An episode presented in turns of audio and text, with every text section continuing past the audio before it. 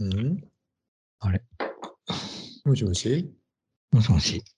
うん聞こえてるよ。うん。これさ、今、なんか、仰いでるんだけど、うん。聞こえる？なんか、むっちゃ聞こえるよ。聞こえるんだ。微妙に熱いね。あ、微妙に暑いんだ。もうね、仰いでるっていうかね、あのーなんて言うんだろう。ブンブン振り回してんのかなって一瞬思った。あ、そう。でも、でもすごくその風が、うん、風がね、当たってる、当たったボン、ボン、ボン、ボンっていうのは聞こえた。うん、うん。わかった。うん、これは？え今一瞬だけ一回やった？いや、今5回ぐらい仰いでる。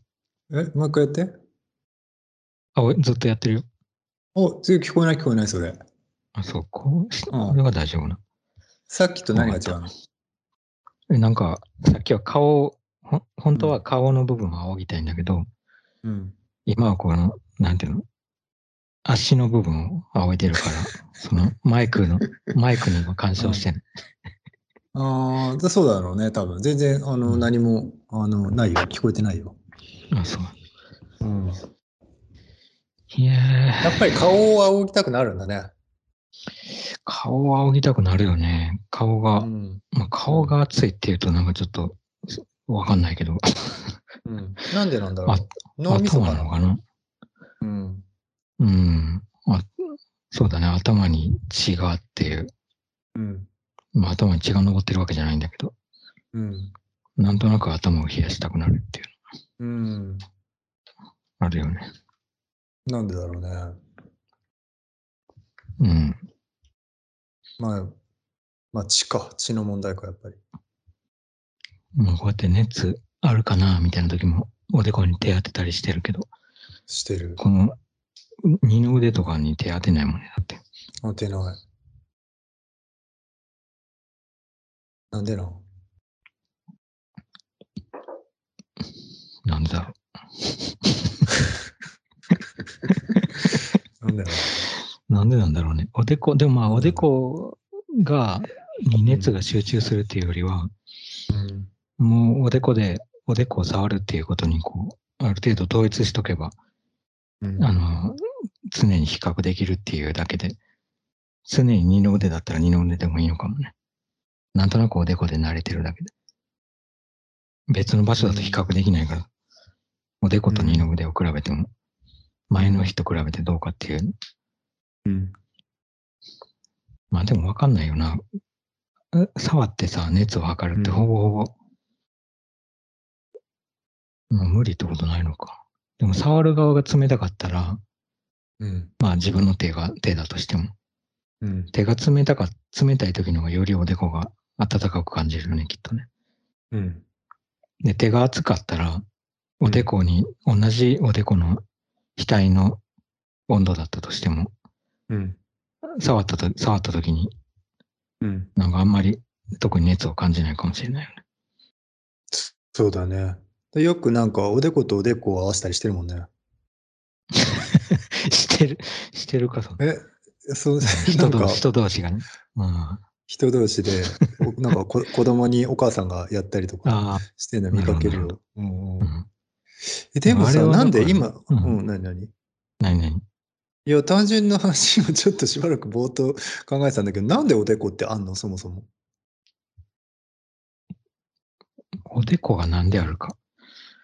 このさ、あー、うん。眉毛があるじゃん。眉毛の意味ってさ、単純にさ、うん。その上から来る何？かあの流れるものがさ、あ目に入らなかったりするためにうんあったりしそうな感じはしてさ、あるけど、ここれそのままさ、あの、髪の毛とくっついまずかったのか。まぶたの上がもう全部毛。うーん、もともとは、なんとなくだけど、この、なんていうの？あの、眉毛がついてる部分あたりの一番突出してるところ、うんあの、う飛び出てるところがもっと飛び出てたんだろうね。こう、まあまあゴリ、ゴリラとかそういうのを見ると。うんで、意外と額が狭いじゃん、そういうの。うん。うん。結構急にこあの、髪、髪の毛っていうか、毛が生えてる部分になっていくっていうか。うんうん。だから結構さ、人ってこう、平らな感じがするっていうか、死体が比較的。うん。こ平らだね。うカーブが、うん、うん。坂が、坂がこう、けけうんなんて勾配がそんなにそこまでない感じがする。うん。だからこの額が立ち上がってきて、勾配でこう急角度で狭かった額が立ち上がってくることによって、うん。えーそこがこうあ広がったのかな。で、こう距離が分かれたのかな。島みたいに眉毛と髪の毛が。ああ、なるほどね。大陸移動説みたいな感じで、うん。そういう 近くによって 骨格がって。骨格がね、はいはい、骨盤が変わ骨盤っていうか骨格基盤が変わ動くことによってうん。大陸が離れていったみたいな感じで、うぐーっん。とまあ、眉毛もさ、髪の毛もさ、うん、どうなのかね。そこまで必要なのかな。まあ、あったらあったでっていうのもあるけど、あの、なかったらなかったで、まあそこまでなんかこう、どうしてもっていう感じもないよね、なんか。うーんまあわかんないけど、なくなったらまた何、その、あ、こういうこと、役に立ってたんだっていうのがわかるかもしれないけど、なくなった時に。うん眉毛あるんじゃない？多少やっぱり 意味あんのかね？うんでもよくさ女性の人とかさ、剃って描いたりしてる方とか結構いるじゃない？ちょっと聞いてみたいよね。うん実際に剃ってるってことはないってことでしょ？まあ全部剃ってるかどうかは別として。あじゃあ意味ないのかな、別にあんまり。ないんじゃないかな？なんか、まあ見た目っていうか、見た目ほどの意味はないよね、多分。まあなんとなくあるっていう先入観で人の顔見てるから、うんななんか眉毛があるなっていう、ね、眉毛もあるなっていう前提で顔を見ちゃうけど、うんでもまあ実は機能としてはなないかもね。そんなにはないかも。全くないかもないけど。どうなんだろう。鼻毛の方がまださ、うんあの役に立ってそうじゃない？そういう意味では。あーなんかを遮ってそうだね、ゴミとかを。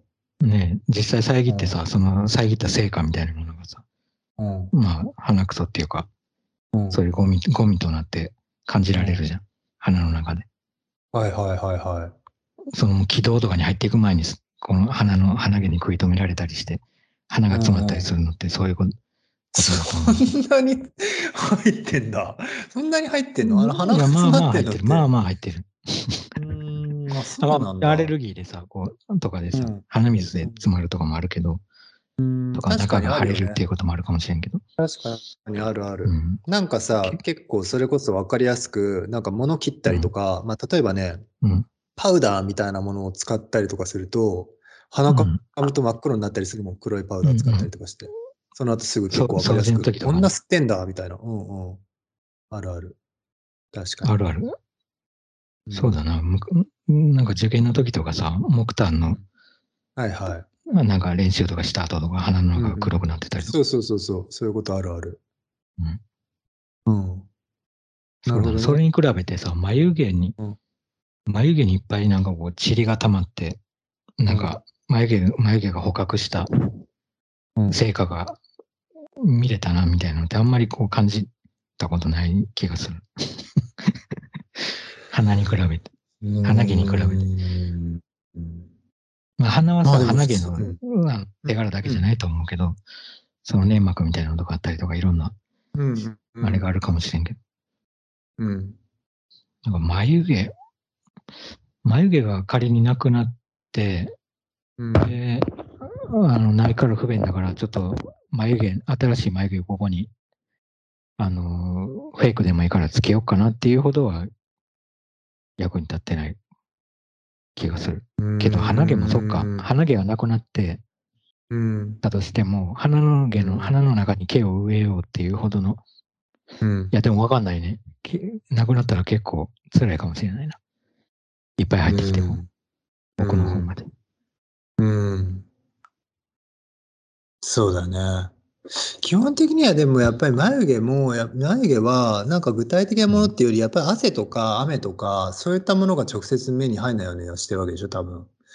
意外とないと、本当になんか目に入ってきそうな気もするけどな。まあ、多少、その、比較すると、ないよりは、ああるよりはない方が、うん。あの、目に対して防御力が低いかもしれないね。うん。でも、それよりやっぱりあれじゃない？この、突起じゃない？このうん、眉毛がある部分の。うん。うん。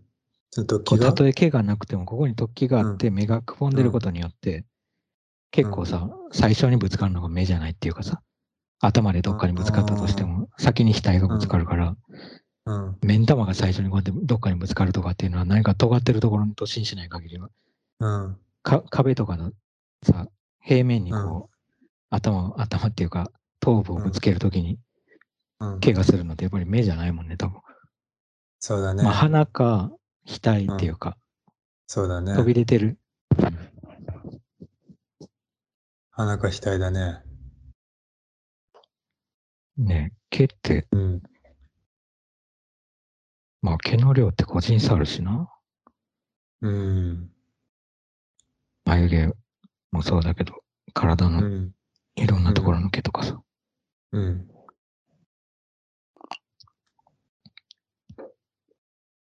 ん。いや、なんかどうでもいいけど、うん。あの、毛で思い出したけど、うん。なんかちょっと前に、ちょっと前って6月ぐらいか。この話多分この、あの、中でやったと思うけど、ちょちょっと手術した時に、簡単な手術。でその時にね、なんかお腹の手術だったからさ、うん。俺ちょっとお腹にもさ、毛が生えてるから、うん。それを剃ってくれって言われたの、自分で。うん。あの、まあ、手術の前に風呂入れって言われるんだけど、うん。で、風呂入って、その、そこの、まあ、その時に剃ってみたいな感じうん。で言われて、なんかその用意してあったカミソリみたいなやつで、うん。あの、い一応お腹の毛を剃ったんだけどさ。うん。うん。で、今見たらさ、お腹のうん毛がさ、あ、ちゃんと生えてんじゃんと思って。うん。やっぱ、剃っても当たり前だけど生えるんだな。うん。まあ、だいぶ前だから当たり前なんだけど。でもさ、不思議なのはさ、うん。うん。あの、髪の毛ってさ、ほっといたら、うんまあ、ある程度どこまでも伸びていくじゃない？まあ、あの、そんなに試したことないから、もしかしてどっかで止まるのかもしれんけど、うん多分なんかどこまでも伸びていく気がするんだけどさ、うん。体と、すね毛とかさ、まあ、今言ったお腹の毛なり、うん。あの、腕の毛なり、眉毛もそうだけど、うん。うん。止まるじゃん、こうん。う、ある程度。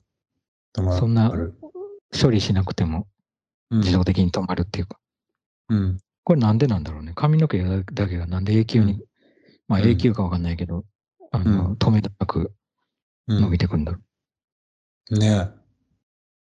これ不思議だよね、すごく。例えばさ、猿とかさ、ん。ゴリラとか、うんまあ、あの、人間に近いやつうん。うとか、まあ、犬とか猫でもいいんだけど、ああれってうん。毛抜けてるんだよね、うんだから。その、抜けてるわけじゃなくて、絶対抜けてる。うん。切りはしないじゃん。その、うん。なんか何かで、うわかんないけど。体をこすりつけて毛を短くするとか、なんかそういうのはないよね、多分。そうだね、まあわかんないけど。ねそれはないね。うん。だからやっぱりどっかで止まるのか、あるいはまあ長くなってくると抜けるっていうか、っそうだね。ていうことなんだろうね。だよね、うんうんだから。うん、そうだと思う。じゃあやっぱり例えばも、ううんん、ないない。いや例えばだからさ、うん、うん。人間の髪の毛もそうだし、例えばそのライオンのたてがみとかもさ、やっぱりライオンは基本的に全身毛が生えてるけど、あのたてがみの部分だけは毛の種類が違うんだよ多分。ああ、違いそうだよね。なんか、んバッと見。うん。あそこだけ明らかにだって長いじゃん。他はそんな、ななんつうの、伸び、伸びないじゃん。あと、うあんまよく知らないけど、例えばさ、なんかあの、ライオンもそうなのか、牛とかかな？忘れちゃったけど、尻尾のさ、先だけ毛がふわってなってるやつとか、うん。まあ、あとは、ね。馬のたてがみとか、やっぱり毛の部分によって毛の長さが違う、しかもそれが、なんていうの、ナチュラルに違うひ種族たちがいるよね、確かに。そうだね。わざわざ、うん。あの、まあ、小型犬とかだとさ、わざとうん。うんあの、その髪、か、かなんていうの？毛の形にされたりしてるやつとかもいるけど。確かに野生のライオンとか、うんうん。あの、馬とか、うんうん。そういうものっていうのは、そうだね。うん。自動的に髪の毛の種類が、うん。あの、場所によって違うな。違うね。うんそう考えるともう本当にそういう形の生物として生まれてきてるってことだよね。まあそうだね。その部う分は長くなるようになってて、うん。まあでもどうなんだろう。人間の毛ってさ、多分、えうんまあある程度永久に伸び続けると思うんだけど、うん。馬のたてがみとかってうん。うん止まるん？あ、そうかう。ん一応止まるのか。止まるのは止まる。止まってそうだよね。まあ止まってるか抜けを抜けてある程度までいくと、うんまた、うんあの、次のやつがうん入れ替わっていってるのか、その毛が。どんどん。人間の髪の毛が本当に永久に伸びるのかな、まず。まあわかんないけど、よくさ、昔、うん昔かわかんないけど、その、うん髪の毛ずーっと伸ばしてる人とかさ、あの、はいはいなんか、はいはい。なんかアジアとかのなんかこう、はいはいはい。そう修行み、修行かわかんないけど、なんあか、ー何かの、こう、はい。儀式なのか祈りなのか、まあ、あるいは個人的な こだわりなのはいかちょっと忘れちゃったけど、髪の毛ずっと伸ばしてたりさ、爪をずっと切らないとか、はいはいなんかそういうのを見ると、もうなんか延々ともうなんかもう、ものすごい長さまで伸びてるイメージはある。爪もか。か。こう、ぐるーんってこう、なんかゼンマイみたいな。巻くんだ。あー。まあ、開いてくような、普通に考えると、確かに。こう、まっすぐいかないよね。なんとなく。まあね。うーん。まあ、そうだね。不思議だよね。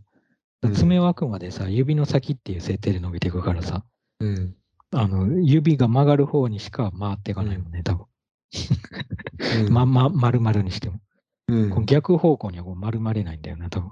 うん。指の、指の延長としての爪だから。うん。そうそうだね。なんかでも、見た記事、一回見たなんか記事だと、うんどっかオーストラリアかなんかの牧場から羊がぬ逃げ出して、一匹逃げ出したやつが、はいはい。なんか何十、そうなんだ10年ぶりとかうん何何年ぶりに発見された時に、もう毛でパパンパンになってるのうん。があって、で、それはもう本当にその、なんていうの？いた。うん、いたよね。だからそれは、でももう本当にあの、それ、生きていけないぐらい伸びちゃってるっていう状態だったと。ですぐさま、もう命に関わるからって言って毛を買ってあげたみたいな。うんうん。その、その羊っていうのは結局そのさ、ナチュラルなもんなのか、その、なんていうの、その、人工的にさ、そうやって毛をどんどん、うん、大丈夫？どうした？待って待って。やばいやばい。ちょどうしたどうしたどうした？っと待って待って。これやばいいいよいいよ。うんうん、待つ待つ。ちょっと待ってよ。うん、これは結構、うん、やばい。ちょっと、うん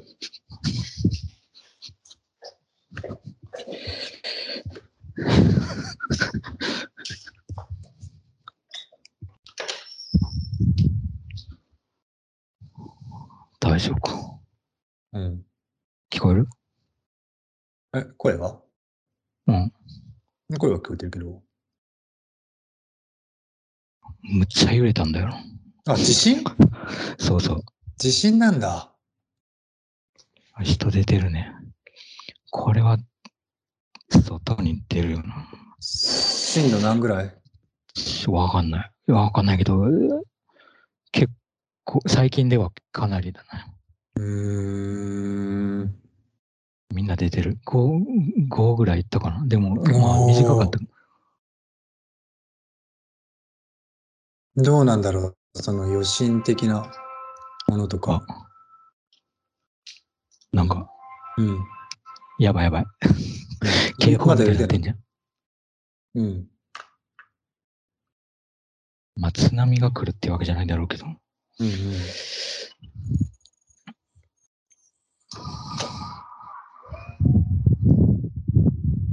今、揺れは収まってんの？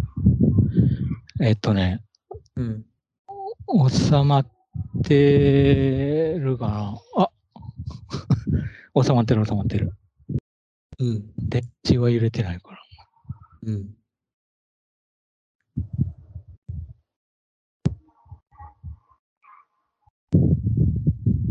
なんか、の、街の放送みたいなやつが。街のなんだ？うん、あの、あ外でなってんの？そうそう、やばいですみたいな。ちょっとい一回俺外に出たんだけどさ、うんうんうん。すごいなんか、パンツみたいな格好で外に出ちゃってるけど。うんうん。かなり大きかったみたいね。震度5ぐらい出てるっぽいね。あ、やっぱそうなんだ。あ結構なんか、ぐにゃぐにゃ揺れたね。震度5って相当だよね。そう、なんか最近結構揺れてんだよな。その、東京じゃなかったけど、うん。どこ揺れたっけな。どっか揺れてたよな、最近。と、青森か。違うか。うん。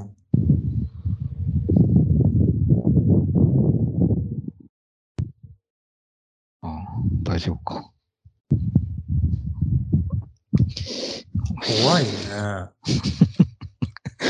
ビビるよね。いやー、本当に怖いよ、怖いよね。僕はもう、長いこと経験してないけどな、地震なんて。やっぱり。本当に怖い。いやー、でも久々だわ、こんな。本当、ななんかまあ大きいの。うん。揺れんのは揺れてる。だけど、普段からその、まあ、うん。微妙に。うん。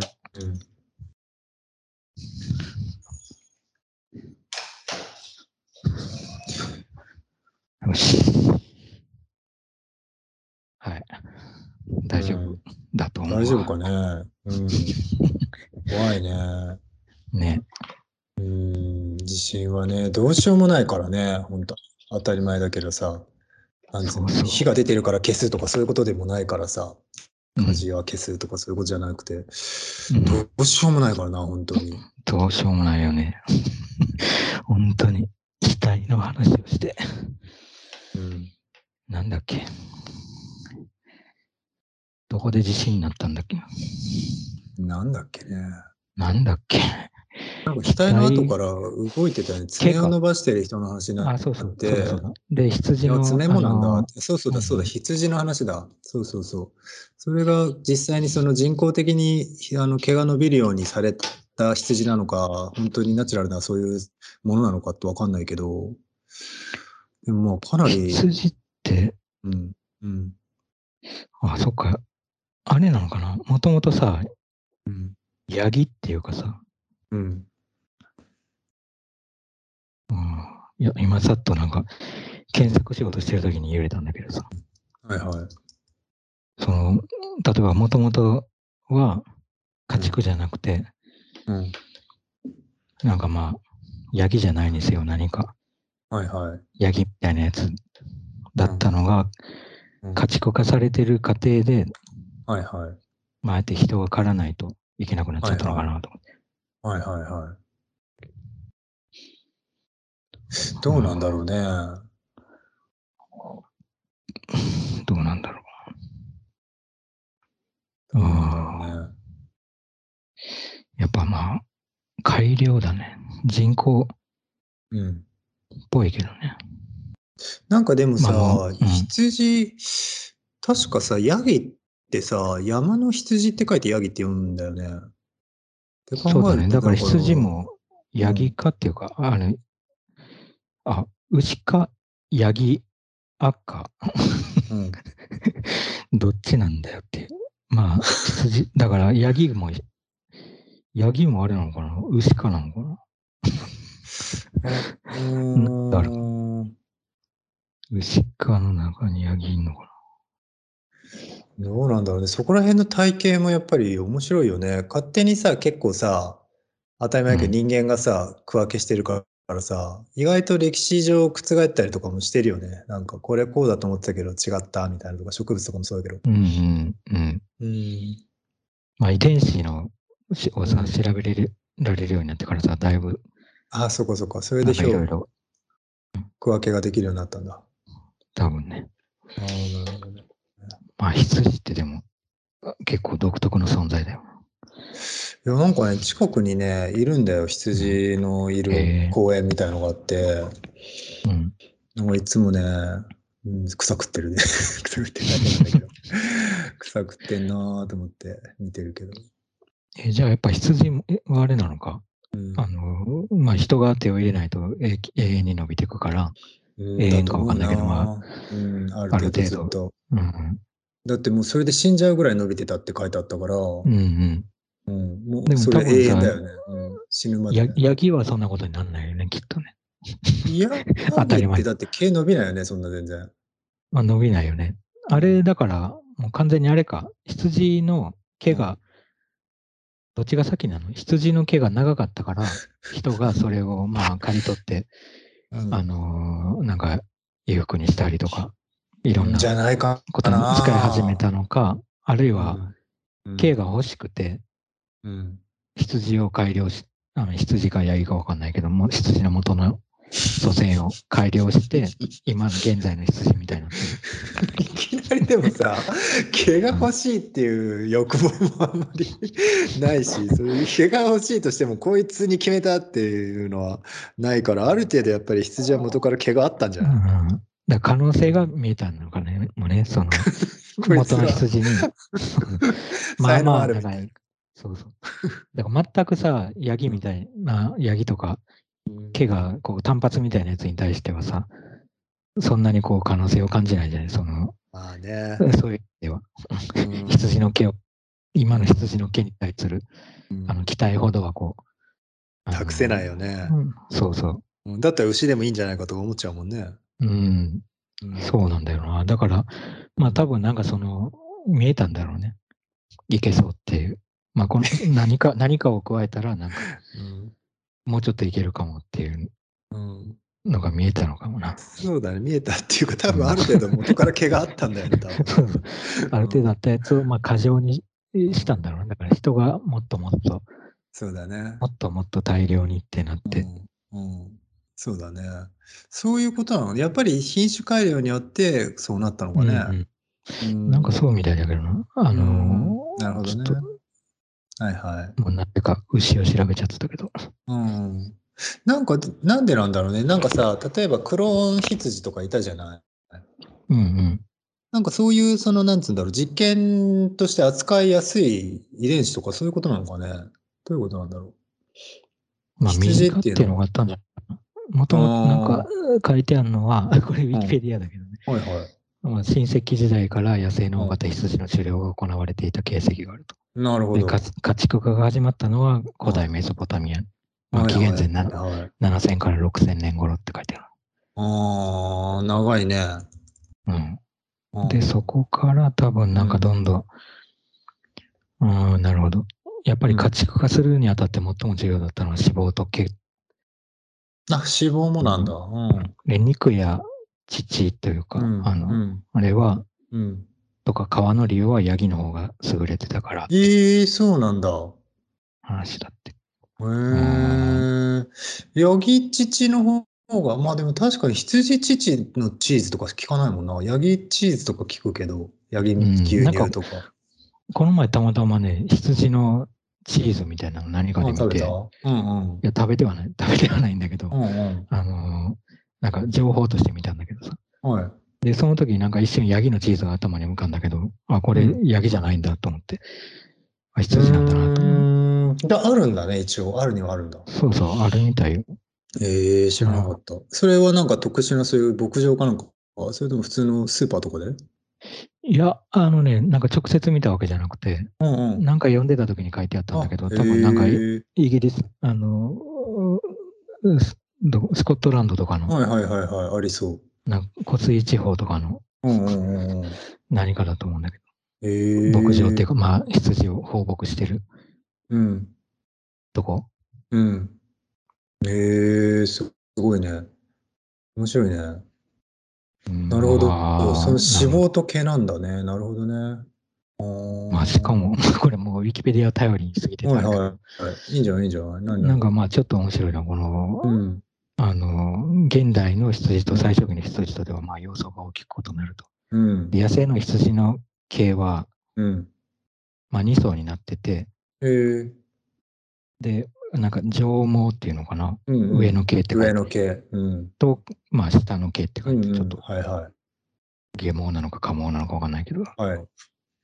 生えててうん、で、ウールっていう、最初期の羊は、その、うん今言ってるウールっていう部分がは未発達で利用されてなかったんだけど、い。えー、ウールっていうのは毛の種類っていうか毛の場所の種類なのかな、うんうん。そうみたい。はい綿毛っていうのかな、これ。はいはい。で、春に、うんその上毛っていうやつ、うん上毛かっこ剣布って書いてあるけど、はい、上の毛ね。はい、そうそう、上の毛が抜ける性質があって、その抜け落ちた毛でフェルト、フェルトを作ってたの。ああ、じゃあ勝手に生えて抜けるのが上の毛だったんだ。うんうん。そうみたい。だからわざわざまあ、買ってたっていうよりは、はいはい。それ勝手に抜けて、はいはい、で、それを集めてっていううんうんうんうん感じなんだね。すごいな。すごい動物だね、でも。すごくない？自分で勝手に生えて伸びて抜けてっていう。そうそう。まあだから、まあある意味普通だよね。あの、うん俺たち、あの、人間もそうだけど、まあ、抜けてね、生えて。まあでも結構量があったんじゃない？でも、相当。まあ多分そんな、あの、フェルトを作れるぐらいだから、うんうん。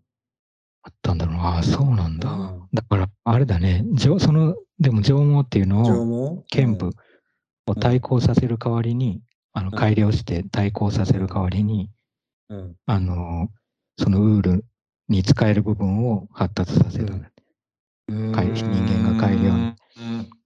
うーん。へえ。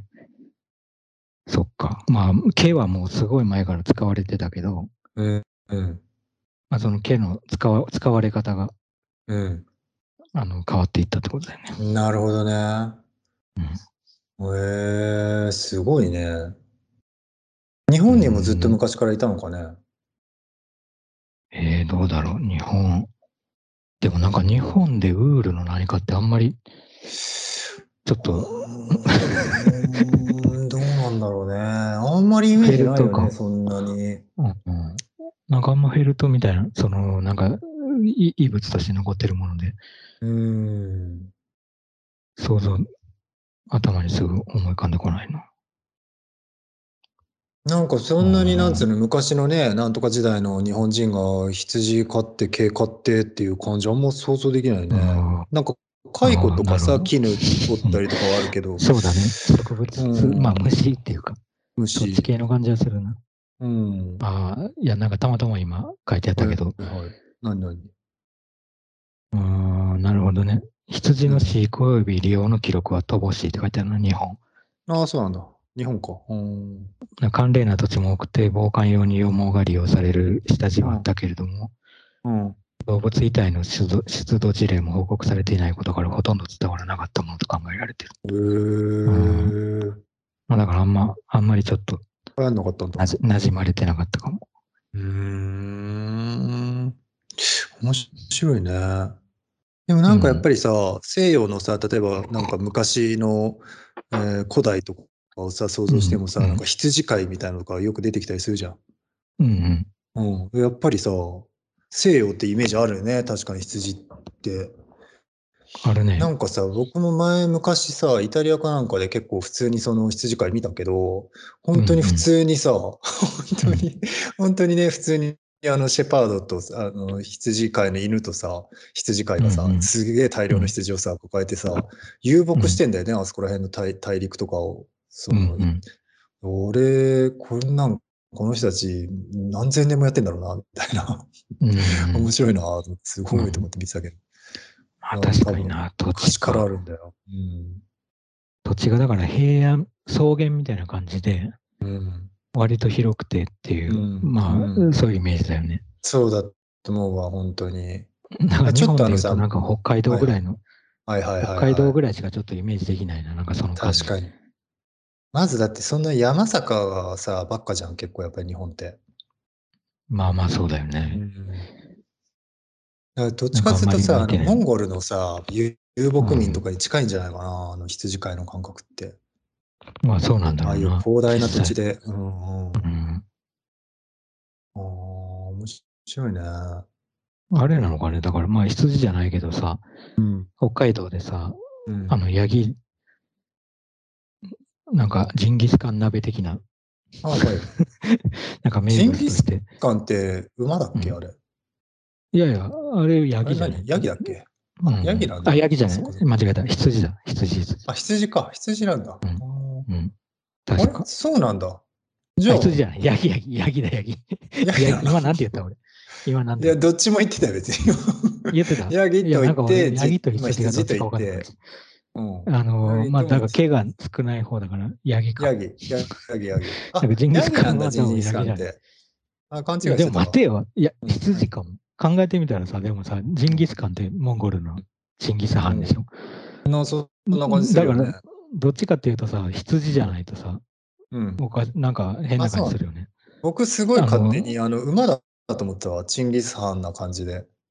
食ったことないいやいや、僕うん。馬、羊かヤギかどっちかだったと思う。あ、そうなんだ。へー今俺はヤギだと思い込んでたんだけど、うんうん。まあでも考えてみたら、だからチンギス・ハンとヤギってあんまり、あの、うん。関係が見出せないなと思って。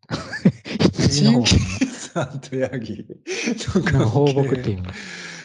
ああ、なるほどね。ああ。って考えると確かにチンギスハンとだったら羊の方が相性良さそうだね。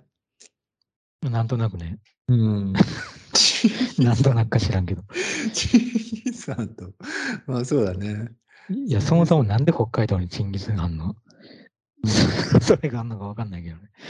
なんでなんだろなんでなんだろう？うなんでなんだだろう？あの、なんか、義経伝説みたいなとこ関係あるのかな？だね。僕も今ちょっと思い出したね、義経伝説。うん。うん。やっぱり、えー、なんだよ、王の、王に伸びてだっけ？なんだっけ、うん。まあ、逃げ伸びて、そのまま、うんうん。欧州、うん。伸び、逃げ伸びて、それがそのまうん。まチンギスハンだったっていう話、そのまま、まあ、モンモンゴルに渡っあ 渡って。まあ船で渡はいはい。って、うん。で、なんで北海道に来てるのかわかんないけど、まあ、なんか里帰りしようと思里って帰り。帰ってきて、里帰りか途中でうんまあまあ、ちょっと北海道ぐらいのとこにいたのかな。うん欧州までは。まあ、欧州が里っていうかあれだけど、生まれではないけど。なるほどね。で、これ美味しいから食えよって言ったのがチンギスハンだったと。後付け感すごい。まあ、まあまあ、名え物食べたことあるんの？なんか食べたことある気がするんだけど、うーん。何なの？なんか、あれだっけ？なんか特殊な鍋使ってるやつだっけ？違ったっけ？何なんだっけ？いや、うーんえっと、えなんだっけ？なんか焼肉みたいな、で、ヤギか、なんか、次かと、なんかこう野菜と一緒にこう なんか炒められるっていう。あ、そうなん？特に別に料理としては特別性はないんだ。その、肉が特別ってだけで。ちょっとわかんない。これ本当によく知ってる人からしたら何言ってんだと思われるかもしれんけど、でも、なんか俺お互い知らないから大丈夫だよ。ううんなんとなくその、あの、肉の種類がうん珍しいっていう、珍しいっていうの、その牛とか豚ではないっていう意味で、うん、なるほどね。のが売りなのかなっていう。ああ、なるほどね。じゃあ羊のあの焼肉ってことだ。まあなんかタレとか、なんか他にも野菜っていうの？なんかう、んいろんな野菜を混ぜ込まれてこう、なってるイメージだけどね、こう一個一個、焼肉みたいにこう焼いて、焼いて、焼けたら一個ずつ食べるみたいな感じっていうよりはあ、違うんだ。もう炒まとま全部が炒まってんの？うんなんか混ぜ混ぜられてる感じ？その鍋みたい野菜炒めみたいな焼肉みたいな。ああ、そうね。うんまあまあ、でも野菜炒めに近いのか野菜炒めっていうか、まあ肉。うん野肉菜炒め野菜炒め。ううん。レバニラ炒めみたいなのに近い。まあそんなイメージ、イメージでも。じゃあ別に汁もなくて。汁はなかった気がするんだよな。ちょっとわかんない。なんかまあ、そんなになかった気がする。その、レバニラ炒めぐらいの汁っていうか、なんていうの？まあ、しま汁気はあるね、一応。はいはい、多少ちょっとは。別にカラッカラではないよね、別に。だからこれで、後付けでなんか二人につけるとかじゃない感じっていう。なるほどね。はいはいはいはい。はいはいはい。なるほどね。なんそんななんだね。意外と、なんか弱いね、ちょっとね。うんうん、まあでも、あれじゃない？まあ、それがこう、売り出された時代っていうのは、やっぱりそういう肉が珍しかったっていうのがありそうだよね、なるほど今に今以上に。確かに。ね。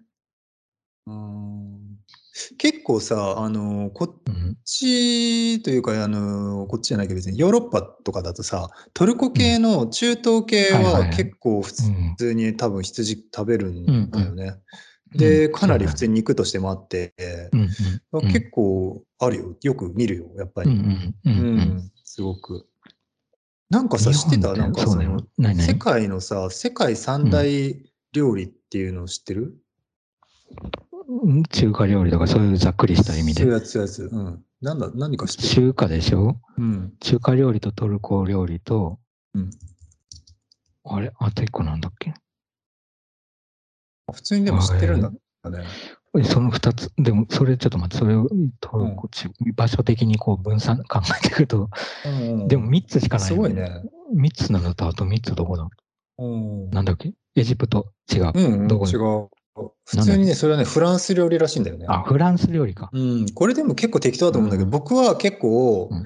なんかあのーイタリア料理とか有名だし、なんか世界的に結構普通にピザとかパスタとかあるじゃん、今。うんで、日本料理も今むちゃくちゃ人気だし、なんか結構どこなのかなと思ってたら、普通にそのフランス料理、トルコ料理、中華料理らしくて、うんで、僕その時はうんあんまね、トルコ料理が全然ピンとこなかったんだけど、うんうん。確かにでもトルコ料理って結構、あのー食べるようになったら、すごうくなんか奥深い世界で、なんか確かかにその羊とかも、なんかうん。さっきのチンギスカン、あ、チンギスカンじゃない、なんだっけ、ジンギスカンの話聞いてて、うん。ちょっと普通のなんか焼肉みたいな感じとあんまり変わんないんだけど、それが羊肉だったりとか、なんかそうするだけでも結構変わるんだなっていうのは、確かにトルコ料理を食べて初めて知ったわ。なんかインパクトとしては弱いんだけど、なんかね、うん意外と奥深くいろいろあるんだなって。うん、羊肉とか。うんうんうん。確かに。確かに。そうだね。うん。チンギス・ハーンもさ、うん。あの、ジンギスカンって呼ばれたりさ、チンギス・ハーンって呼ばれたりさ、はいはい。他なかったっけ？源義経と呼ばれたり。源 源義経がって。源義経ジンギス・ハーンが源義経って呼ばれたこともきっとないだろう。逆の。逆の、こっち側からの発想だよね。こうは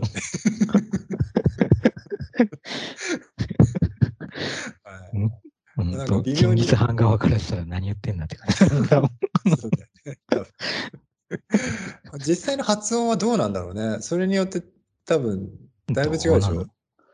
でもジンギスカン、ジンギスカン。うん多分さ、昔はジンギスカンって呼ばれてたんだよね。いあのーあ昔っていうか、あの当時、うんジンギスカン、ジンギスハーンが生きてる時代じゃなくて、うんそのジンギスカン鍋が 売り出された時代は、多分ジンギスカンで呼ばれてたから、あのあジンギスハそうなのかーン鍋っていう、ジンギスカン鍋って言ってっあ、そうなんだ。名付けられてるうんうんていうのはあると思う。なんか昔は確かにジンギスカン、ジンギスカンってなってた気がするんだよ。でもなんか教科書とかがチンギスハーンってなって、多分チンギスハーンのが近いのかな。うんなんかさ、お子供かなんかも有名だったよね。子供はなんだっけ？子供っていうか孫、孫だよね。孫だっけ？あ、フビライハーンか。そうそう、フビライハーン。フビライハーンか。フビライハーンもハーンなんだ。じゃあカーンじゃないな。そう、だからハーンはあれ名前じゃなくて、名字だあの、名字でもなく、多分、違うんだ。あのなんだ身身分皇帝みたいな。ああ、なるほどね。フビライ王みたいなあれだか。多分、だから漢字で書くとあ汗なんだよね、ハンハンのところ。あーあー、カンだ。そうそう、だから漢になったんだろうな。漢字に寄せてなるほどねそう、多分、ジンギスカンに。なるほど、なるほど。確かに。そうだ。え他の何？チンギスの部分の漢字ってわかる？わかるよ。しなる、なんか成功のせいでしょ？え？まず、意外最初が。で、なるなんだ。基地っていうか、あの、小基地とか大基地とかの基地でしょ？うんうん。うんうんで、思うっていう、あの、あの、思い、なんていうの？思考の死、思う。うんうんで、汗だよ。なりきち士官っていうか。本当にすごいね これ僕知らないうんわ。全然今聞いても、そうなんだとしか思ってない。全然見た覚えもない。うん、ただ、かハーンが汗なのは見たことある。確かに。うんすごい。うん。どっちとも読めないよね、でも。チンギス。全然読めない。チンギうスん、ギ、まあ、ギ、ギスが基地字からも無理基地でうんそうだよね。うんギスが、だから基地で死、うん思うう死、んそうそう。スカーンはわかるけど、そうチだねンが生なんだ。そこは、そうだね。ジンでもチンでも。まあでも、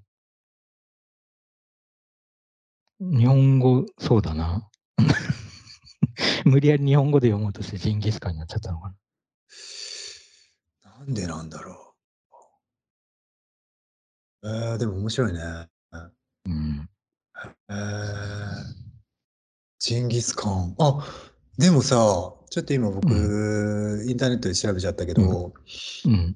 あの、ジンギスカンの、うん。えっ、と、あ、チンギ、あ、ごめん、チンギスハンの、えー英語読み、うん。英語あ、というかアルファ、アルファベット？アルファベットはう、ん。うん。ジンギスカーンだわ、まさに。そうなんだ。うんジンギスカーンジン、うん、D、D から始まってるもん。あ、違う、これ多分ドイツ語だ。これドイツ語か。D から始まってるな。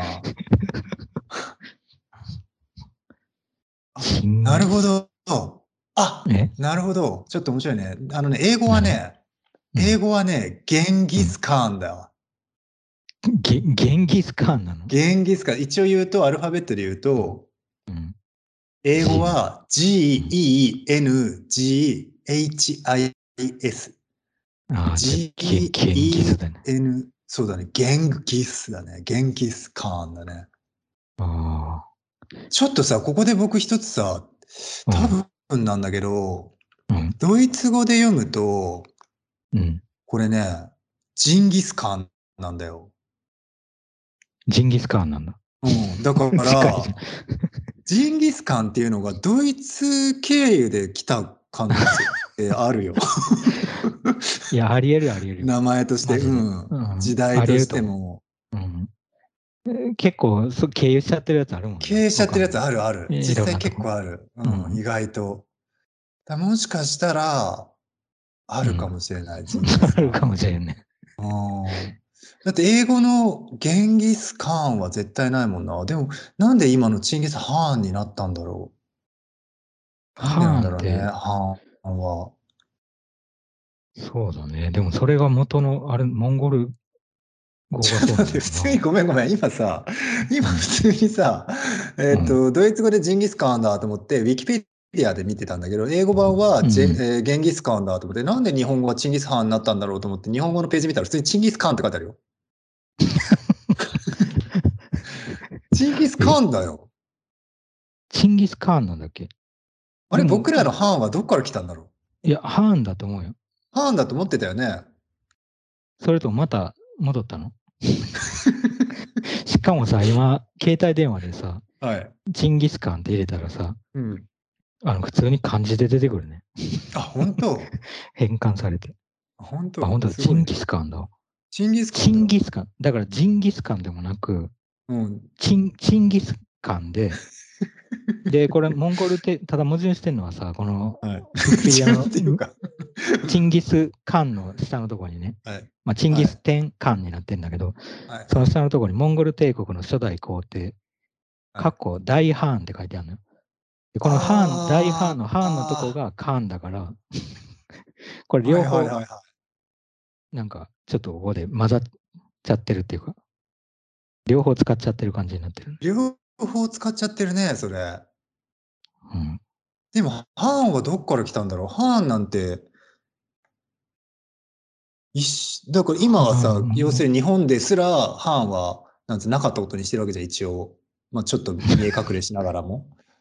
ハーンの迷いは一体どっから出てきてたんだろハーン、でもなんかハーンの方があれなんじゃないの？うあ、ごめん、でもちょっとさ、いい？ごめんね、ウィキペディアの話で申し訳ないんだけど、うんウィキペディア的には、やっぱりそこについてちゃんと描いてるわ、その部分。チンギス・カうんン、もしくはチンギス・ハン、もしくはチンギス・ハーンか、チンギス・カーンか。ああ、本当だ。あって。カンについてねうん。あ、カンについて。クワン、クワンって感じだね。たいな。うん。カーン、カーン、くカーン、カーンの、カーンだけでもさ、すごいはい。歴史が、はい。この、歴史がある西ね。西のカガンを復活させたカーンっていう称号になって、カーン、ね。はい。で、それが、あの、うんカーンって、あの、あーじゃなくてはい伸びるはいはいやつになっ伸びるやつになてっ、て。うんうん。ああ、なるほどね。うーん。カン、カン、ハン、あ、でも、ハン。うん。ああ。いやいや、ちょっとなるほどな。だから、何教えて。ペルシア語、アラビア語圏に入っていた、あの、モンゴル帝国が。なるほど。なるほどすごい。かなり広がっていったからね そうそう。で、モンゴル帝国の将王っていうの？あの何者うんがペルシア語ではハーン。で、アラビア語使用権でも一応、まあ、日本語で書くとハーン。ハーンっていう表記が生まれて、だからモンゴル帝モンゴル帝国中央のハーン。うん。ああ、なるほど。だからそうやってカーンとハーン。なるほどね。まあ、極端に言ったらもうでかくなりすぎたがゆえに、アラビアとか、まあ、ペルシャ系で、えー読み方がちょっと多少変わっちゃったりとかもしてたってことね。そうにみたいだね。なだからるほどね。西方の、そうだな、ペルシア語圏とかの君主に対してはカーン、カーンは使われていない。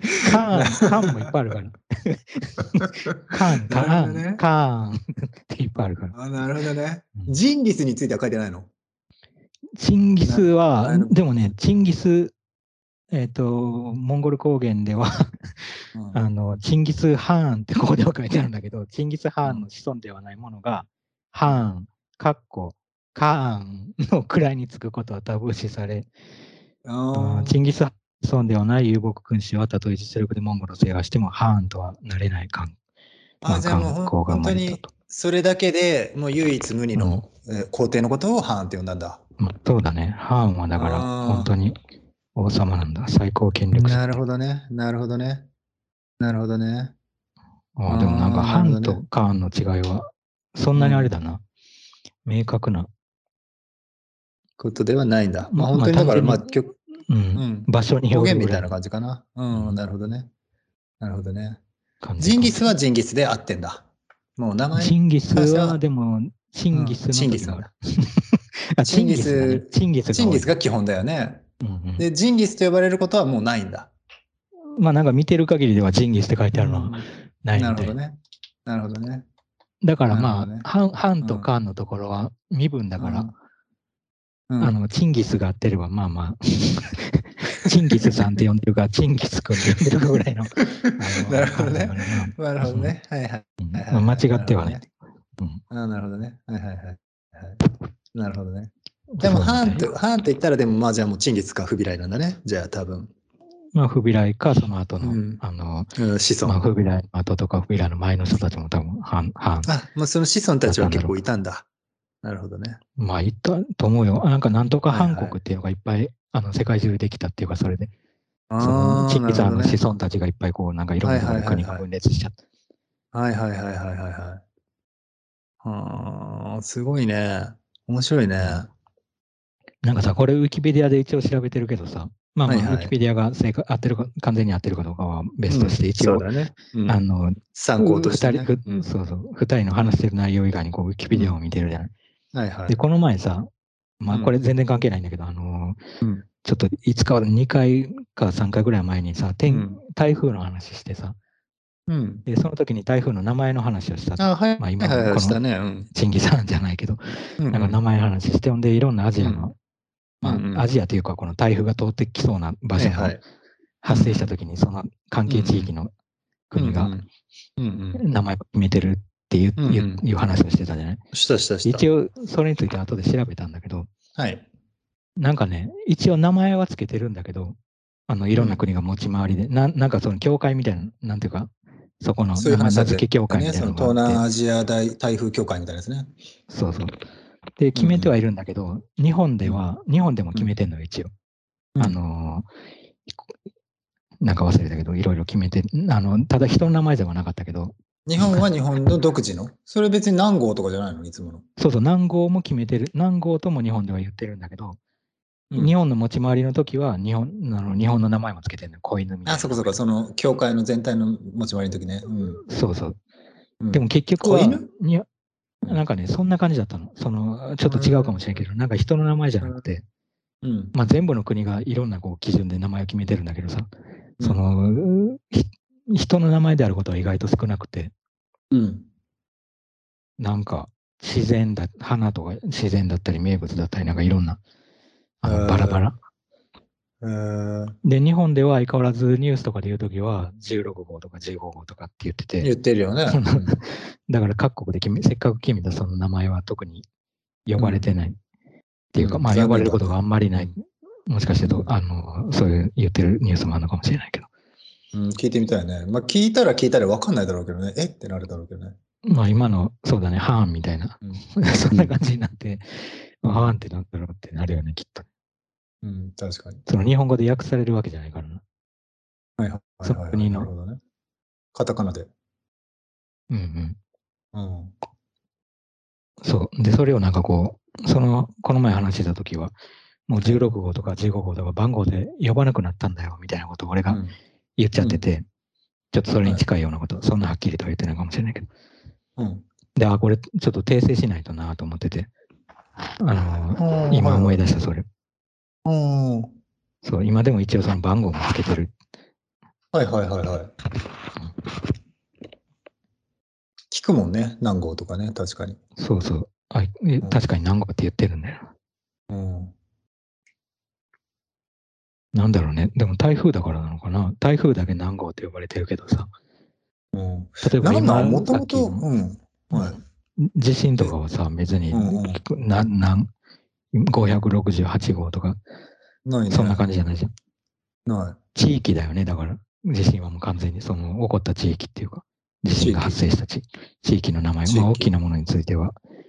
うんそういう名前がついて、ち小さいものはまあ名付けられませんしないっていうか。うん。もしかしたら、そのね、特特別なその期間では、今年何番目とか数えてるのかもしれないけど、うん具体的にそんなの聞いたことはないもんね。うん。でもそもそもさ、そのさ、5っていう数え方はさ、何に対して使われてたんだろう？なんかそんなに聞かないよね。なんだかんだ言って、1号、2号とかってさ、例えば普通に思い出すのって、うん人造人間とかだけどさ、もうやっぱり世代的に。でも、もともと何なんだろう、5って。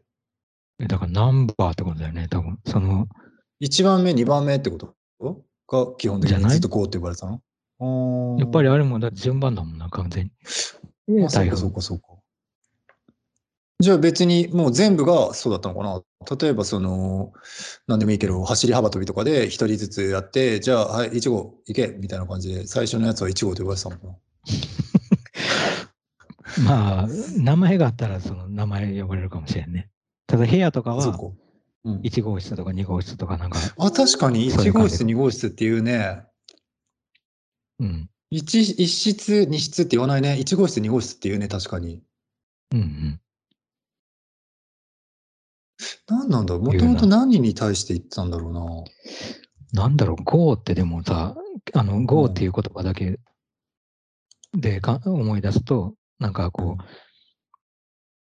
なんていうの、おおその本名だけじゃなくて、うん。なんていうの、ニックネームみたいなのに対してさ、ニックネームっていうか、なん違うな。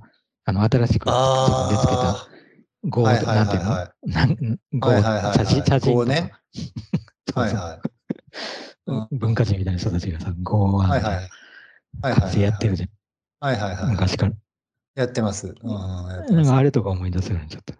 確かにそっちか。それもあるわ。語、まあ、特に画家の画号とか、そういうの言うね。うんあ、そうだね、まさに。うんううんん。なんだろうなか。なんか仮の感じがする。違うか。なんだろう、呼び名、呼び名、呼び、呼呼び的な、呼び名的な感じかね。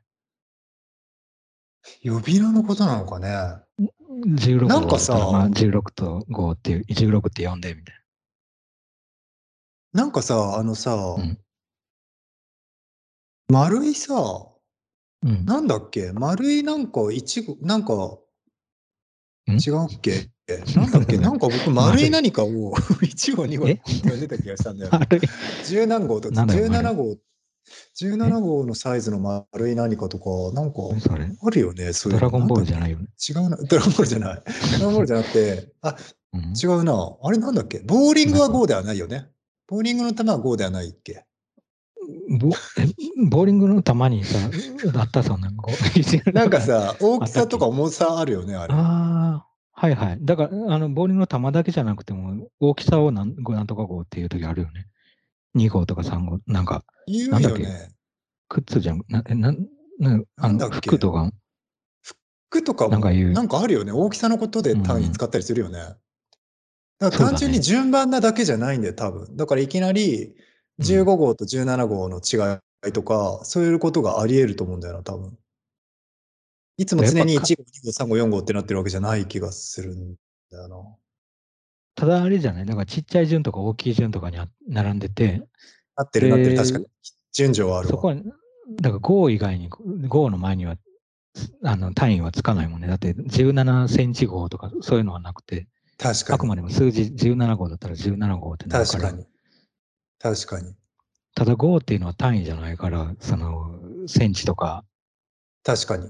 そういう、あの、グラムでもないから、確かに。番に近いは近いよね。1番、2番、3番のう番ん。自体に近いは近いけど、だからなんか3さっきのその番目に大きいとかさ、うん。3号とかだったら、まあ3番目にお大きいのか、あの、3番目に小さいのかわかんないけど、うん。なんかなんとか番目みたいな感じがするよね。だから、近いよね。イイメージとしては確かに近い。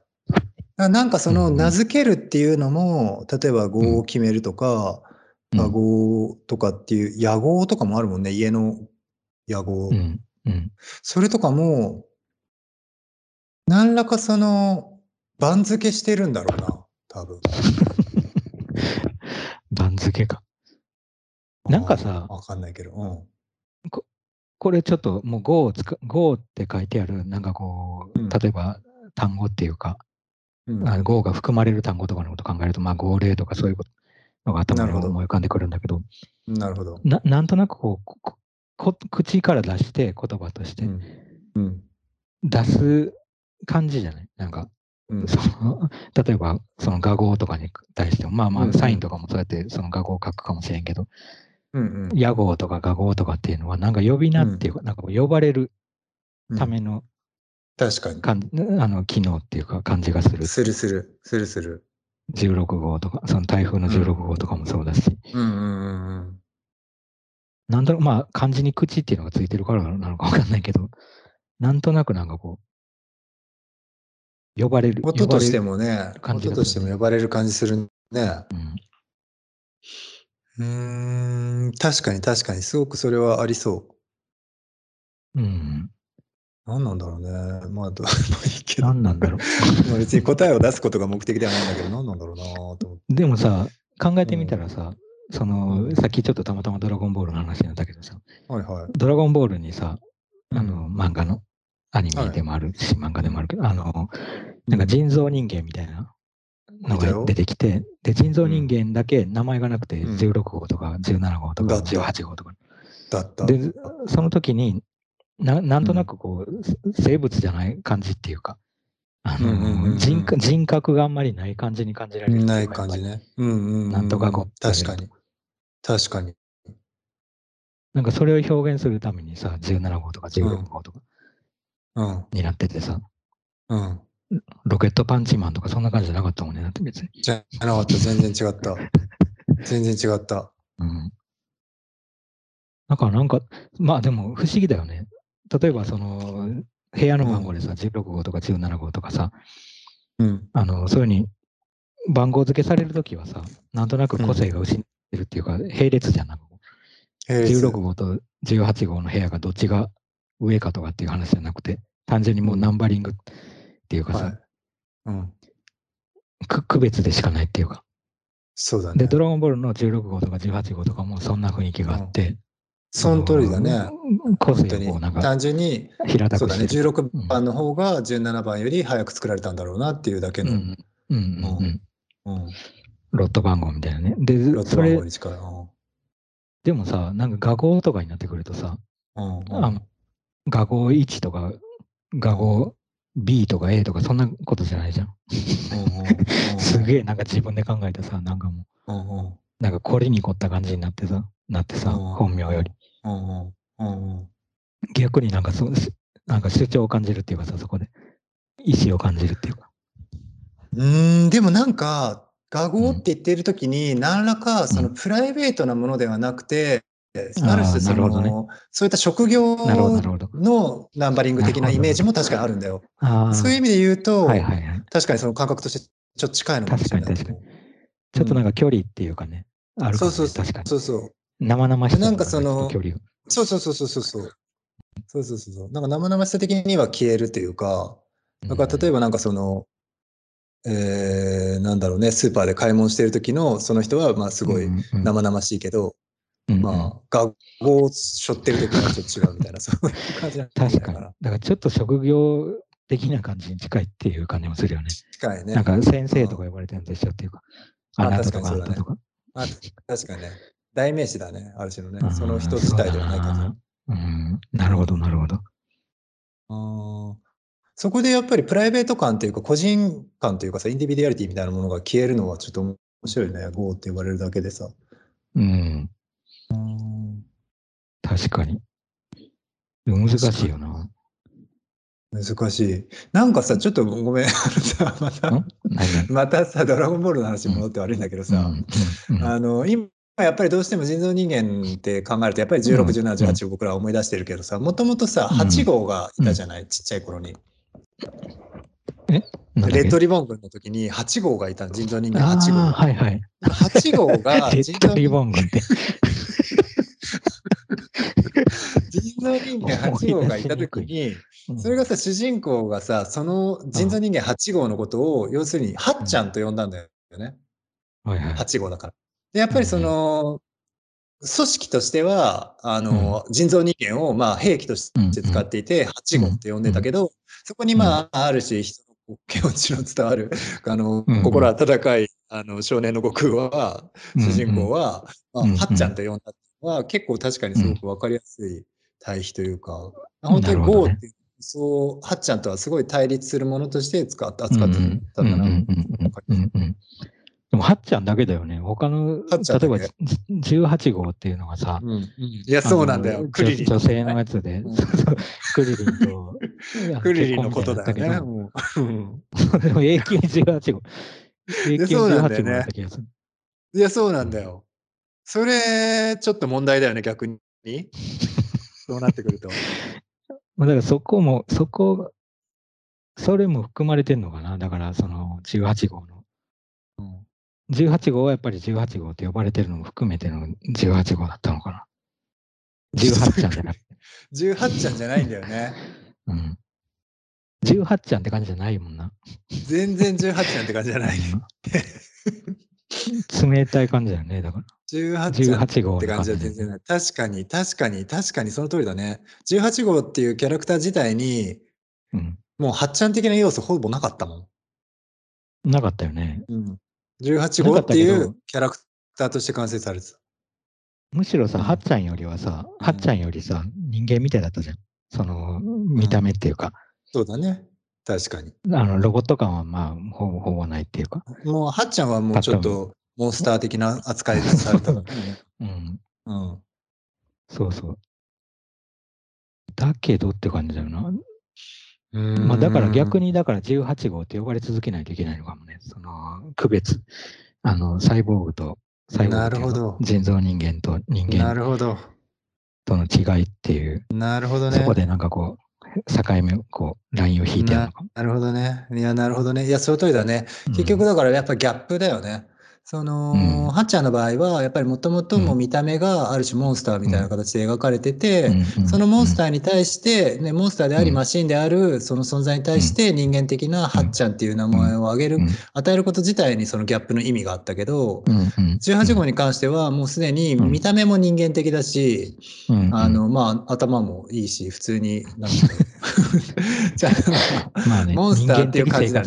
ね。そうそうそうそう。っていうところで、やっぱりギャップを与えるんだとしたら逆に18号と呼ぶことで、まあ、彼女の存在意義みたいなものが確立できるってことね。なるほどね。だからそれこそキャラ設定っていうかさ、その、そうだね。ドラゴンボールの中での、そうだね。あれがもし名前が変わってさ、なんか、うん、あの、それらしい人間みたいな名前がついたら、そうだね。うん、まあ、キャラ設定が失われ、それだけで失われちゃうっていうのそうだね。確かにそうだよね。本当にそうだよね。うん、そうかそうか。なんかさ、あの、うん、ドラゴンボールっていうか、あれなんだけどさ、鳥山明じゃない？ドラゴンボール。の。あの、あられちゃんと作者。作者ね。作者の、作者がね。で、ん。漫画家だけど。で、うん。鳥山明がさんがさ、うん。自分が、自分をさ、ちょっと、うん。なんていうの？出てくれるやつ。あのちょっとしたページに出てきたり、うん。そうそう、うん。なんかロボットみたいな姿で出てくるっていうかさ出てくる、出てくる。うん。出てくる、出てくる。そなんであれはロボットみたいな姿だったんだろうね。うーん。なんでだろうね、あれね。単純にでもまあ、ああいうマシーナリーなさ、か表現好きだっていうのは確かだよね、うん絶対に本人が。そうだうんまず一つは、趣味的に多分まあ本当に好きだったんだろうなっていうのと、なんだろうな、あれでもあられちゃんの頃から多分もうあれだったのかな。いった気がするな。どうだっけうな。ん。なんか、なんとなくさ、あれ、親しみがある系のやつじゃん。あのう、ん。あのロボット、うん。18号みたいな感じじゃなくて、全然違うね。うん。ははっちゃん系っていうか、あの、うん。どっちかって親しみ込められる感じうん。のやつだからさ、うん。うん。鳥山明ぐらいのこう、なんか、うん。なんていうの？うんもう売れっ子漫画家みたいになってきてさ、はいはい。で、それでもしなんか書いてるやつが18号みたいな感じで登場したらさ、うん。なんかちょっとなんか、うん。ええみたいな。ただそ、そこでもギャップで、こうなんかちょっとおんぼろ、なんかポンコツロボットみたいな。感じで鳥山明さん本人がこう表現されることで、なるほどね。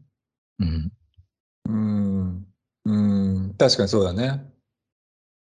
なんかでもさ、そもそもさ、あられちゃんも人造人間だよね、あれ。ああられちゃん人造じゃないか。人造じゃないわ。人造ではないけど完璧にマシンなのか。違ったっけ？もう、ロボットだね。ロボットだね。確かに。じゃあもう本当にロボットがもともと好きなんだね、多分じゃあ。そうだな。だから、あの、うん人造人間のところらへんちょっと盛り上がってたもん。多分。盛り上がってたよね。だからあれ、やっぱ、そっちなんだな。あられちゃんの時代からの、なんかそこで繋がったんだよ、線がなんとなく。そうだよね、絶対ね。うん。でなんか結局じゃあ一言で言うとそのマシーンっていう存在とその異世界観っていうかさ、例えばその宇宙のさその何々人みたいなのは、多分その感覚もあられちゃんの時からあったじゃん。あられちゃんって結構さ、多種、なんつうの多様なその人種のまあなんかぐちゃぐちゃの、うん、カオスなうんそれだったわけじゃん。実際にあの時もうすでに宇宙人みたいに出てきてたしさ。うんうんだから結局、その宇宙人性のその、まあ、多種多様な多星人性と、うんうんやっぱりそのマシーナリーな、まあその表現が本、本になってんだな、じゃあ。うんうん。いや、そうだと思う。うんで、も結局、ドラゴンボールだからさバトルとかじゃないんだよな、多分。うん。ごめんごめん。バトルとかじゃないんだよ、もともと。うんなんか、ないんだけど、ドラゴンボールでは多分なんかそのもう全然種類が違う奴らがわざわざ戦うっていうさ、はいはい。本当だったらなんかそんなぶつかり合いようもない、なんか宇宙人とロボットとか、あうんうんの、改造人間とかが戦って、うんうん。あの、まあそれな、なんか虫みたいなやつがいたりさ、うんうん。吸収するみたいなやつがいたり。はいはいはいはい。でしかもさ、なんかまあそれとちょっと外れるけどさ、あられちゃんうんのあの村っていうか、あられちゃんたちがいるところって、そうそね。うんかなりさ、ローカルう、んローカル感あるじゃない、ここ狭い狭い感じが、狭い世界な感じがするのに、うんむちゃくちゃ多様な奴らが詰め込まれてるっていそうさだね。うんうん。そうだね。うん。まあ、それやったら、それに比べるとドラゴンボールってむちゃくちゃ移動してるから。うん。いるほ宇宙行ったり。そうだね。移動してるね。うん。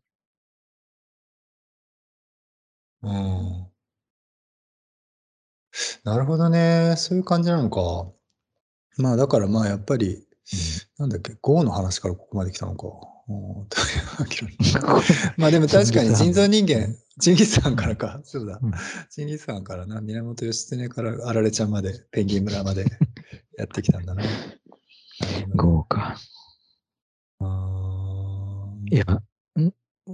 なんかさ、まあまあ、はいもうちょっと話すとさ、その、はい。源義経思い、ね、で思い出したけどさ、はい。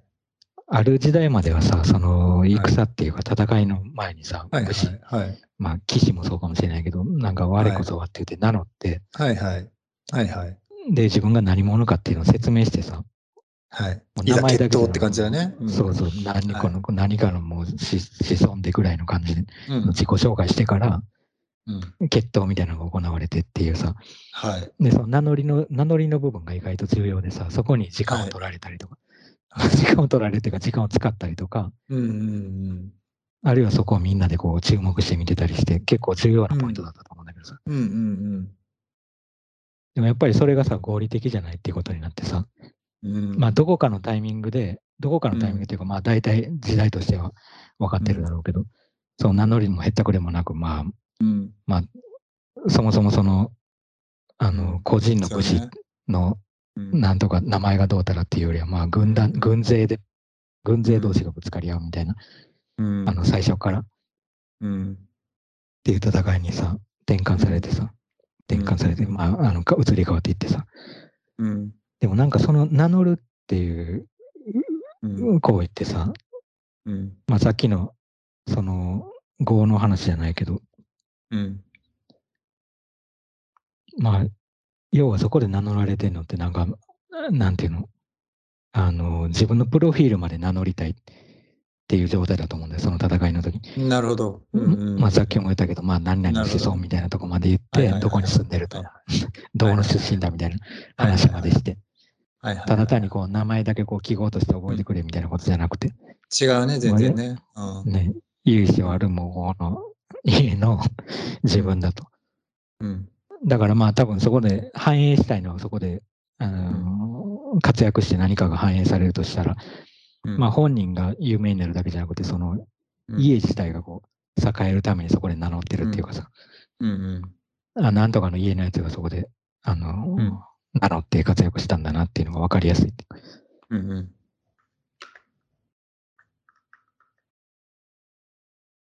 うんうん。まあ、だから、いや、なんかね、さっきの GO のところでちょっと聞こうと思ったんだけど、うんうん GO ってさ、まあ自分で決めてたり、きうんあの、まあ人に決めてもらっ、決めてる、もらってるパターンもあると、あるにせよ、自分で納得してるじゃない、まあそれにしようって決めてるっていうか。うん。うんで、その時にね、あの、俺たちはさ、自分で名前決めてないじゃん。うん。うん。親が決めてる。うんもう、もう、きあの、記憶がある時からもうじ、うんこの、親が決めた名前でいるけどさ、うんもしさ、自分で名前決めれたらさ、うん。名前うん。決める、?GO ってそういうことだよね。うん。うん。うん。そうだね。うん。うん。自分で名前決めれたら決めるかどうか？うーん多分さ、そのさっきの名乗りの話をしたのは、名乗ってるのって、あれ、うん。あの、なんだろう、なんかその個人の名前って意外とどうでもいいと思うんだよ。うんその、んんどこの家で、うん。で、誰の子孫かっていうことを言ってるだけだから、なんかそのうん一覧の、家族の中の主張で、あのなんてどの家族かっていうのを主張してるだけでさ、うん。でも GO っていうのはさ、もううん。割とそこから外れたうん。状状態っていうか、そうだね。うん。まあ、ペンネームとかに近いのかな。うんうん。うん。で、今、俺たちが名乗ってる名前でさえもさ、うんまあうん別にそこに親の名前の何かが入ってるわけじゃないけど、うんうん。ない、ないと思うけど、ないうん人もある人もいると思うけど、あのでも少なくともそれがなんか親が決めることでさ、なんとなくその、あの、つながりがそこで生まれてるっていうかさ、最初の。うん。うん。で、語語を名乗るっていうのは、そこの、うんまあそこをぐぶち切るわけじゃないんだけど、そことはまあ無関無関係なところに名前を持っていくっていううん。感じがして、うん。どうする？語を決める？うーん、どうなんだろうね。その、まあ、だからやることにもよるかもしれないけど、どうなんだろう。なんかでも、昔ちっちゃい頃はすごい考えてた気がする。なんかちっちゃい頃に自分が違う名前だったら何だだろうみたいな。なんか当たり前だけど、いろんな人がいろんな名前を持ってるってこと自体がなんかすごく変に面白い感じはしてた。から、もしかして自分がなんか違う名前だったら、んうん。今の自分じゃないのかなとか、そういうことは考えてたの。うんうんうんうん。はいはい、うん。確かに。なんかさ、うん。あの、その今の名前じゃなかったら、こっちの名前つけようかなと思ってたみたいなことを親に言われたことがあって、へえ面白いね。確かにね、うん。そそっちの名前だったら、もしかして自分じゃなくなってたのかなってふと思うことはあったな、確かに。え全然違うからすごくそれは。へええー、それ面白いね。それなんか一応いきさつつも聞いたの、うんその、なんでこっちにしたか？みたいなのも聞いたの？ああ、それすごないんでこっち。にしたのかっていうのも聞いたし、あの、うんそっちのならなかった方の名前のいきさつも聞いた。ええ二択だったの？まあ一応最終的には多分二択になってたんだろうね。そのいろいろ最初はあったかもしれない。まあでも確かにそんないきなりなんか一発で決める人の方が少ないよね、多分自分の子供の名前をさ。多分いくつか選んでいって、最後これとこれで迷ったけどこっちにするとか、そういう感じなのかな、多分。いや、そら、消していくのか。うん。そうだね。最後一個にするしかないっていう。それがすごいよね。すごいよね。三つつけといて、うん。まあ、ちょっと後からみたいな。だから、ね3歳になったら自分で決めてみたいなそうそうそう制度とかだったらまだ。うん。だからさっきのさ、まあ、戦の話じゃないけどさ、はいはい。そういう時代の人たちってさ、その、うん成人、まあ成人って言っても当時は二十歳じゃないけど、その元服するまではさ、はいその名前が、あの、なんていうの？幼名っていうか、うん。なるほどね幼い。そこで、だから、そうそうそうそう。うん。だから結構そこは、うんまあ、一郎とか二郎とか三郎とかそういう、はいはい まあ、長男だから一郎みたいな、はいはいあの、まあ、だから同じ名前の人とりあえず決めといてね。うんうんそうそう。で、それが、まあ、成人した時に初めて名前が、新しく名前が付けられて、そうだね。で、で、かつその名前がさ、親の名前のこの一文字をこあるねう、。もらってるっていうか、うんうん。まあ、そこでもなんかどの家族かっていうのをし示していくっていう。のもあるんだろうけど、まあ、それまで名前がない、まあ、あるけどないっていうか、っうん。ていう状態で、まあ、今の俺たちからすると、うん。まあ、もう俺たちの年齢だったらもう昔だろうが何だろうがもう名前はついてるけど、うん いや、そうだと思う。特にやっぱりあとさ、やっぱり死亡率とかも高かったじゃない？だから、元服するまで生き延びるかどうかですら結構もうんう確率的にあれだったから、うんうんそういう意味ではだからなんつうの、すごい名前を最初に授けちゃってすぐ死んだりとかしたら大変だっていうのもあったよね、多分。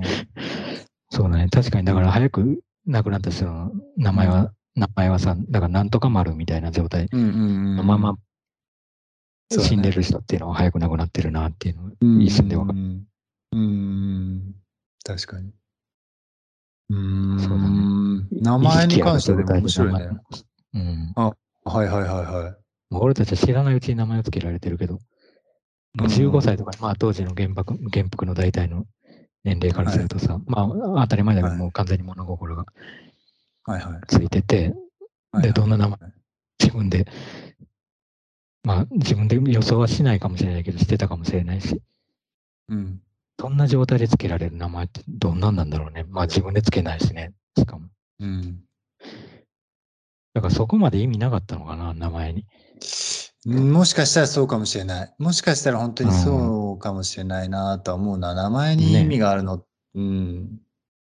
それこそだから1号とか2号ぐらいのうん。えー感覚で、うん。あの、まあ親の名前の一字がついてて、それにまあどの漢字を当てはめるかぐらいの。うん。だからもうおじいちゃんと同じ名前とかもう何回も同じ名前を登場ししてきたりさ。うん。そうだと思う。うん、そっかいや、確かにそれ結構面白いと思う。うん。実際さ、西洋ってそうだよね、うん結構。西洋の人の名前ってかなり適当につけてると思うよ、本あれ。全く意味ないし、しかも別に本当にそれ今言ったようにおじいちゃんの名前だったから一応つけたみたいなとか。本当に普通にいる。うんうんうん。うん。確かに。同じ名前の人いっぱいいるよね、それは。いるいるいる。はい本当にいる。うんで、いるし、なんかさ、例えばさ、同じ、例えば5人ぐらいあのグループ集まった時に、同じ名前の人が実際にいいたとして、うんちょっとさ、僕なんかはさ、ちょっと気使っちゃうわけ。あれ？なんかどう言ったらいいんだろうとか、なんか呼び方の、を変えたりするのかなとか、なんか、うんなんて言うんだろう。なんかやっぱりこ個人に対して個人を特定してあげれないって、なんとなくちょっと失礼な感じが僕なんかしちゃったりとかしたんだけど、うんすごい普通だよね。むっちゃ普通に、うんなんか同じ名前を、自分の名前と同じなんだけどね、それをうん普通に呼び合ってる わかる。んだなと思って、すごい面白いなと思って。いやそうなんだよ。うん。あれ不思議だよね。不思議。すごいしかもさ、その、なんていうの？まさにその同じ部分を呼ぶじゃん。そのうん、そう。なんていうの？例えば、あの、山田武史っていう人がいたとしたら、武史の部分を呼ぶじゃない？呼ぶ。そうするともうもうどんもっともっと一緒なんだよね。だから、その 名字の部分はさ、まうんあ、それなりにこう違う人たちがいる。そうだよ人たちがいね。るけど。うん。だからあれ結そうなんだ。構なんか、不思議な状態だよな。不思議っていうかまあ、その日本人の名前の感覚と多分違う違うと思う。感じがする。なんかでも多分世界的に見ると、やっぱりその日本人の名前の付け方と、なんかあの、インディアンの名前の付け方が似てるみたいな話は聞くよね。そうなんだ。なんかインディアンの名前っていうのは、なんか本当にその意味で、そうそうそうそう。うんなんか、天高く舞う鷹とか、そうそうそうそうそう、んんんそういう名前の付け方をするっていうのは聞くよね。うんうんうんなるなるほど。これはだから結構どっちかというとマイノリティなんじゃないかな、世界的に見ると。ああ、そうかもな。うん。どうなの漢字使ってるとこは、でもなんか似たような感じになりそうだよね。なんか一文字にこう意味があるがゆえに。花とかさいや、、うん。山とか。そうでしょ？え、でも中国とかさ結構似てるでしょ、でも。リーとかめっちゃ似てんじゃん。それでも名字、名字。あ、そうかそうか、あれ名字か。ごめんごめん、あそうそうれ名字か。下のリなんとかみたいな部分が多分、うんあの、割と意味によってるんじゃないかな。え、本当？おそらく。なんとなくだけど。なんかね、ちょっと聞いてみたいそうそうそう。うん。いや、どうなんだろうな。多分なんか俺たちが思ってるような意味じゃないかもしれないけど、いうん。やでも、おなんか日本人の名前って変だね。なんか結構不思議だな。結構不思議だよ。日本人の名前の付け方とかってすごい不思議だと思しかもさ、なんか平安時代の人の名前とか見るとさ、う。うん。全然違うのよ。だから、あのー一応名字と名前、なんていうの？うん。名前には分かれてるんだけど、うん。今の日本人と同じように。うん。山田武史みたいに2つに分かれてるけど、うん。もっとなんか説、むっちゃ説明的なんだよね、下の部分。はいはいはいはい。あの、なんとかなんとかすげえ長いかったりとか、まあ地名とか入ったりとかってこいや、ちょっと逆かな。とうん。ちょっと待って。いやいやいや。あ、そうだね。だからそれこそ、だから中国とか、うん。あの、うー朝鮮半島からの影響で、その漢字うんを入れたからだと思う。その漢字の影響で、それもともとあった日本の多分、はいはい。あのーつけてた名前と混ざって、はいはい。なんか奇妙な感じになったんだと思う、その時代に一回。ああ、なるほどね。へえ。だから中国語的、中国的に意味がありそうな名前だけど、日本語で無理やり読むと意味不明みたいああ、なな。るほどね。はいはい変な、はい変なはい。発音になったりとか。なるほど。もう漢文が入ってきたときに、その、うん。読み方と漢字がね音でズレが入ってきたというか、んずれたんだ。うんだって最初はさ、その読みもさ、2点3点っていうかさ、定まってない読みの感じとかも、今、あの、まあ今はないけど、当時はあるよね。あったっていうもんね。うんうん